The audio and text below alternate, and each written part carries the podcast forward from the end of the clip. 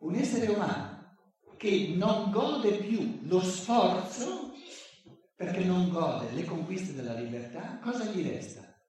Gli restano due cose, questo è l'inizio della sofferenza. Sto cercando di, di, di, di articolare il fenomeno sofferente, di fare una fenomenologia della sofferenza, però non prenderla troppo dal lato metafisico, è, è piuttosto una riflessione psicologica. Allora, nella misura in cui vedo negativo lo sforzo, perché me devo sforzare e chi me lo fa fare? E la fatica la vedo negativa, perché, perché godo troppo poco della libertà, perché non, ho fatto troppo poco l'esperienza della libertà, allora, come dire, sento una disaffezione nei confronti dello sforzo e vedo lo sforzo come una sofferenza che sarebbe meglio se non ci fosse. La vita, a quanto sarebbe bella se, se non ci fosse da sforzarsi. Cosa avviene? Quando l'essere umano vede negativo lo sforzo e fa di tutto per non sforzarsi?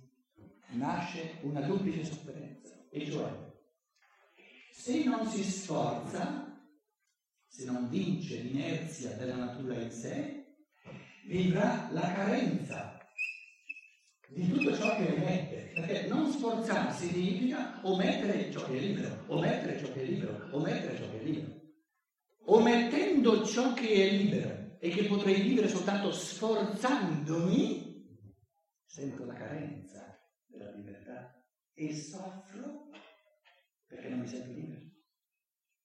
Questo è l'inizio della sofferenza vera e propria. Soffro della carenza, dei vuoti, sento un senso di vuoto. Ma il senso di vuoto proviene dal fatto che non ho trovato, non ho generato in me delle forze tali per cui gioisco dello sforzo in base all'esperienza della libertà che mi dà. Ricadendo sui dati di natura, ma non aggiungendo lo sforzo, non aggiungendo ciò che è libero che mi fa fare l'esperienza della libertà, resta in me quasi soltanto ciò che è di natura e quando l'essere umano eh, vive soltanto i determinismi della natura, ciò che è di, di necessitato dalla natura, diventa triste perché gli manca il più bello della vita, che è la libertà. E in questa tristezza, in questo senso di vuoto, è l'inizio della sofferenza. Quindi l'inizio della sofferenza è sempre l'omissione del bene supremo che è la libertà, che è ciò che è libero, e che per essere libero deve comportare una misura di sforzo, di vittoria sull'inerzia delle forze di natura. Questo senso di tristezza, questo senso di delusione, questo senso di vuoto, perché ometto di costruire ciò che è libero, rincara la dose e mi fa vedere ancora più negativo lo sforzo. E allora comincio a soffrire il senso di vuoto e poi comincio a soffrire di soffrire. In altre parole, l'essere umano diventa insofferente nei confronti della sofferenza e si arrabbia perché soffre. Soffre perché è scontento, soffre perché gli manca l'esperienza della libertà ma poi si arrabbia, soffre perché soffre e rincara la dose della illusione e a questo punto sorge una delle illusioni più fondamentali dell'essere umano, si mette in testa che sarebbe meglio se non ci fosse sofferenza. A quel punto lì le cose diventano più difficili.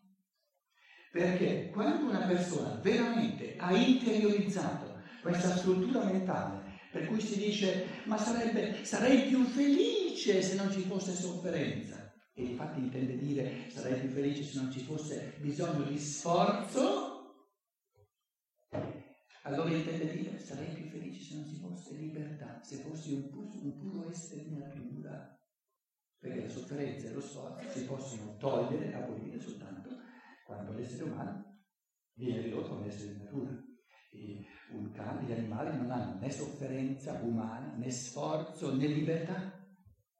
Allora sorge l'illusione che sarei più felice, la vita sarebbe più bella senza sofferenza. Ma di fatto si intende dire sarebbe più bella senza forza. E perché è un'illusione questa? Perché è una non verità. L'uomo non può essere più felice senza sforzo e non potrà mai essere più felice senza sofferenza, che poi è lo sforzo necessario per vivere liberamente, nella libertà. In altre parole, l'esercizio interiore, karmico, il karma della libertà, il karma della libertà, il destino della libertà, è di fare esercizi interiori tali per cui l'uomo è capace di imparare a godere sempre di più lo sforzo. E allora, facendo esercizi per cui si gode sempre di più lo sforzo, perché lo vede positivo, comincia a dirsi, ah, qui devo sforzarmi di più, che bello, per fortuna che qui c'è da sforzarsi di più, vuol dire che la libertà sarà più forte e il godimento maggiore. Una malattia cos'è? Uno sforzo. Se io la prendo come occasione di sforzo, perché in una malattia non posso, non posso lasciarmi andare come, come, quando tutto va bene, mi devo, mi devo sforzare, devo raccogliere tutte le mie energie per vincere. Il senso di una malattia è di vincerla, di combatterla e di vincerla. Ma per combatterla, per vincerla, devo raccogliere tutte le mie forze, le mie forze mi devo sforzare. Nello sforzo c'è la forza. E cosa c'è di male? Che il karma, il mio destino, mi porti incontro l'occasione di sforzarmi per vincere una malattia. Bella che mi possa capitare. Perché dopo aver lottato con questa malattia sarò più forte. E essendo più forte potrò vivere la libertà, potrò vivere ciò che io aggiungo al dato di natura a piene mani. Perché più forte è l'essere umano nei confronti della natura e più è libero. E meno forte è e più si riduce alle forze di natura. È possibile vedere una, una malattia tutta positiva? È possibile? È possibile. Con questo non voglio dire che sia facile, ma perché dovrebbe essere facile? Facile vuol dire meno sforzo, meno godimento, meno libertà. Quindi in, in, in, fondo il concetto di karma è che quando tutto va liscio, le cose vanno bene. Quando tutto va storto, le cose vanno molto meglio. Quindi nel karma c'è soltanto il bene e il meglio. Ma scusate, il karma, ciò che noi chiamiamo il karma individuale, è il piano di vita Ora, credete voi che sia una bella pensata fare un piano di vita che preveda ciò che, ciò che è deleterio, ciò che è negativo per l'uomo? No, no, non esiste questo. Nel karma è previsto soltanto ciò che è bene e ciò che è meglio. E ciò che non è bene per l'essere umano lo lascia fuori. Quindi ciò che è male per l'essere umano non è mai nel karma, sono le nostre omissioni. Quindi l'unico male che esiste è il bene che omettiamo. Ma ciò che ci viene incontro come malattia, come accadimenti, come, come incontri, eccetera, è sempre o per il nostro bene o per il nostro meglio. E quando è che le cose vanno lisce? Quando, quando siamo miserelli di forze e abbiamo bisogno di, di, di, di, una, di un trattino, di un, un, un momento di pausa, di respirare. In altre parole, quando nella vita va tutto liscio, sono i periodi, sono i riposini della vita. Ma il senso del riposo, il senso del sonno è poi svegliarsi e fare qualcosa. Quello che avete lì del contro, non ve lo tenete per intanto, poi dopo vi fate sentire. Pensateci bene però, eh, io vi, vi renderò le cose abbastanza difficili, in modo che vi sforziate un pochino se no se è troppo facile non c'è gusto. Ero partito dalla domanda che chiedeva, ma non dovrebbe essere possibile un'evoluzione, un cammino, una vita senza sofferenza? E ho detto, dobbiamo distinguere tra sforzo, fatica, superamento di sé e, so- e sofferenza. Lo sforzo diventa sofferenza soltanto quando non mi garba. Allora, qual è la soluzione perché lo sforzo non sia una sofferenza? Di imparare a che mi garbi e sono risolti tutti i problemi. Quando godo lo sforzo che c'è da fare, perché so, fa, faccio sempre nuovo l'esperienza che dove c'è più sforzo c'è più godimento, mi garbano tutti gli sforzi che sono previsti. Può il karma richiedere da, da, un essere umano più sforzo di quello che è capace di fare? Di una cosa vi assicuro, di una cosa sono assolutamente sicuro. Non c'è mai stato un essere umano, ma mai e mai ci sarà, che ha fatto più di quello che potesse. Perché se l'ha fatto lo poteva. E se non poteva non l'ha fatto. Quindi non c'è mai stato e mai ci sarà un essere umano che faccia più di quello che può. Però vi assicuro che ogni tanto c'è stato qualche essere umano che ha fatto un pochino di meno di quello che poteva. Uno di questi esseri umani sono io, per esempio. Perché se mi mettessi in testa di aver sempre fatto tutto quello che potevo, sarei proprio impaccato. Non esiste un essere umano che ha fatto tutto quello che poteva. Ma un essere umano che ha fatto più di quello che poteva non c'è mai stato. Questo perché lo dico? Perché ci sono sempre di nuovo persone che si mettono in testa che il karma, il karma, gli chiede più di quello che possono. Ma fa quello che puoi, no? manda a, a farsi benedire quello che non puoi. Ma chi ha mai fatto quello che non può? Però gli altri che mi richiedono da me quello che non posso, mandali al diavolo. Problema loro se mi chiedono quello che non posso. Io devo sapere quello che posso e quello che non posso. Se proprio, se proprio non sono sicuro se posso o se non posso, cosa faccio? Provo. E dopo salta fuori subito. Se lo posso, se sono capace, lo posso. Se non sono capace, non posso. Il materialismo è poltroneria generale. È un'esuberanza assoluta di ciò che la natura fa, è un'esigua, proprio carente, eh, è qualcosina, poco poco poco fatto nella libertà. E di questo soffriamo, non dello sforzo. Noi soffriamo degli sforzi mancati. L'essere umano soffre molto di più per gli sforzi che ha mancato di fare che non per gli sforzi che ha fatto. Perché gli sforzi che facciamo, cari signori e signori, ce li godiamo tutti, non c'è mai stato uno sforzo senza godimento. Quindi noi soffriamo perché non facciamo gli sforzi, soffriamo per gli sforzi che non affrontiamo. Perché gli sforzi che veramente affrontiamo, se è uno sforzo, porta godimento, se no non è uno sforzo è nel concetto di sforzo che porta godimento, perché nel concetto di sforzo c'è il superamento di sé, c'è un'esuberanza che va oltre ciò che la natura fa in me. Ci metto io qualcosa di mio, questo è lo sforzo. E se ci metto qualcosa di mio che va oltre a ciò che mi dà la natura, lo godo perché è mio. Quindi gli esseri umani non soffrono perché c'è tanto sforzo da fare, ma soffrono perché c'è tanto sforzo non fatto. Questo ci dà sofferenza, i buchi dell'evoluzione ci rendono tristi. Nella misura in cui l'essere umano non vuole lo sforzo perché lo considera negativo, entra in un circolo vizioso. Il circolo vizioso in tedesco lo chiamano circolo del diavolo, Teufelskreis. Circolo del diavolo. Sì, sì, si mangia la coda e gira e ritorna sempre allo stesso punto. E il circolo vizioso è che si soffre di insofferenza, si soffre di insofferenza, cioè si soffre perché non si vorrebbe soffrire. E siccome non si può vivere senza soffrire, senza sforzo, si soffre sempre di più, perché ci si è messo in testa che l'illusione sarei più felice se non ci fosse sofferenza.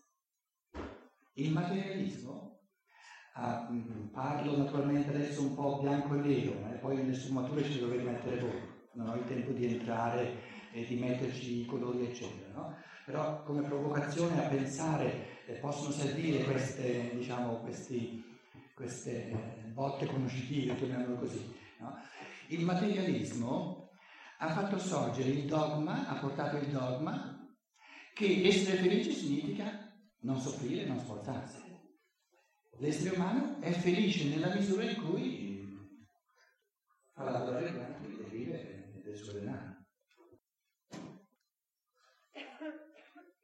Se fosse vero, se è vero che l'essere umano è felice nella misura in cui non ha sofferenza, in cui non ha sforzo, in cui si può lasciare andare, gliela concedereste voi questa felicità? Io gliela concederei. Perché la legge suprema dell'esistenza è la felicità, è la pienezza, il godimento, è la gioia. Quindi se fosse vero che l'essere umano tanto più gode, tanto più è felice, quanto meno si sforza, sarebbe un moraleggiamento pauroso quello di volerlo condannare all'infelicità condannandolo a sforzarsi. Quindi l'unico ragionamento veramente pulito che non moraleggia è di dire o sei felice senza sforzo e allora va benissimo, perché sei stato creato per essere felice, per vivere nella beatitudine. Oppure la tua natura è tale che puoi essere felice soltanto sforzandoti di aggiungere a ciò che la natura ti dà, a conquistarti qualcosa che non ti viene facile, non ti viene per natura. Allora non esiste una felicità senza sforzo. Impara a goderti lo sforzo come facente parte intrinseca della gioia, della libertà, dell'autorealizzazione nella misura in cui gli esseri umani sentono antipatia, sentono disaffezione, avversione nei confronti dello sforzo, nei confronti della sofferenza, sorge l'omissione. E cioè l'omissione dello sforzo. Ogni male umano è una forma di omissione di un bene possibile. Il male non è qualcosa, perché se fosse qualcosa sarebbe un bene. Il male sono i buchi dell'esistenza. E i buchi sono là dove avrei potuto conquistarmi qualcosa, avrei potuto fare un atto di amore, avrei potuto fare attenzione all'altro, avrei potuto dedicare, avrei potuto fare questo, questo, non l'ho fatto, non l'ho fatto, non l'ho fatto, non l'ho fatto nel cristianesimo c'è, eh, questo pomeriggio abbiamo parlato di cristianesimo, c'è eh, il giudizio universale. Il giudizio universale è le somme, eh, il bilancio ultimo dell'esistenza. Quelli che vengono mandati all'inferno, alla sofferenza, in che cosa consiste la loro sofferenza? Nel fatto che hanno fatto qualcosa di male? Nulla. Non viene detto nulla di male che abbiano fatto vengono, vengono enumerati soltanto cosiddetti peccati di omissione. Io avevo fame e non mi avete dato da mangiare, non mi avete dato da mangiare, avevo sede, non mi avete dato da bere, ero nudo, non mi avete rivestito. Non hanno fatto nulla di male, nulla di male fatto. Hanno omesso, omesso, omesso, omesso. C'erano tante cose da conquistarsi, tante cose da fare e non le fatte. E perché non le hanno fatte? perché costava sforzo. C'era fame nell'umanità della libertà sovrana del Dio, c'è in ogni uomo la fame verso il sentirsi un io libero che crea la libertà e tu a questo io non hai dato da mangiare, non hai nutrito quello che le forze della libertà, le forze dell'io dentro di te. E nel Vangelo c'è che, che questi, questi, esseri umani, che poi sono alla sinistra, chiedono, ma quando, quando, quando, quando è successo questo? Non si sono accorti. La sofferenza più grande è di vedere cosa avrei potuto diventare e non sono diventato. La sofferenza più grande che c'è è di constatare di essere meno, meno ricchi di quanto si poteva diventare. Questa è la sofferenza.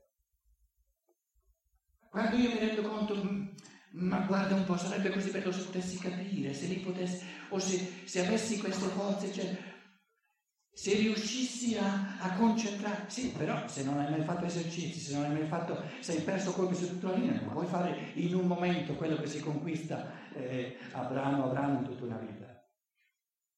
Il male sono le omissioni del bene possibile. E questo ci dà sofferenza. Il massimo di sofferenza è doversi dire potevo, potevo, potevo, avrei potuto diventare, adesso sarei capace di, adesso potrei fare questo. E non l'ho fatto, non l'ho fatto, non l'ho fatto. Cos'è un buco? La definizione più famosa l'ha data una bambina di sette anni. Non è facile definire un buco. Non è facile dire cos'è un buco. Com'è? Un conto non pagato. No, un buco, un buco, un buco. Parlo del buco. Cos'è un buco? È uno spazio che non è stato. Mm? Questa bambina di sette anni ha detto un buco. È un niente con qualcosa intorno. Senza il qualcosa intorno non c'è il buco. Senza il bene non c'è il male, non c'è la carenza di bene.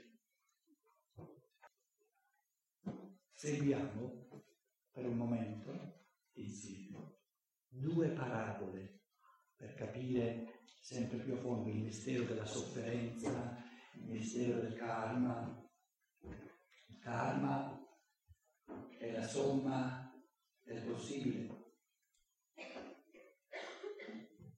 individuale. Il karma è la somma delle, delle, eh, diciamo, delle possibilità, delle occasioni di evoluzione ulteriore che a ognuno, su misura, viene data. E la libertà consiste nella possibilità di fare tutti i passi che il karma mi rende possibile oppure di perdere dei colpi, di creare dei buchi. Però il karma come tale è la somma delle offerte, delle possibilità, delle, delle possibilità evolutive che mi vengono offerte. Nel karma non c'è mai qualcosa di negativo, perché il karma è ciò che sono diventato e ciò che sono diventato non è negativo, anche se ho perso dei colpi, l'importante è che ne perdo sempre di meno andando avanti. Quindi il karma è la somma di ciò che sono diventato e la somma di ciò che posso ancora diventare. È un conto aperto. L'importante è che eh, nel concetto di karma, differentemente dal destino, nessuno di noi ha il diritto di dare la colpa ad altri per ciò che è diventato. Ognuno di noi è diventato ciò che è per scelta sua, per infinite scelte della libertà nel passato. Quindi ognuno di noi è la somma di tutte le scelte che ha fatto liberamente nel passato, comprese, comprese i colpi persi, a sono stati persi liberamente. E questa somma del passato si rivolge verso il futuro con possibilità sempre nuove. L'evoluzione non è chiusa, è sempre in corsa. Quindi c'è sempre possibilità di nuove conquiste, c'è sempre possibilità in, in certe misure di recuperare ciò che, ciò che, si poteva fare prima e non si è fatto, e il senso del karma è sempre l'amore per l'essere umano. Faccio una piccola parentesi. Nel karma ci può essere punizione,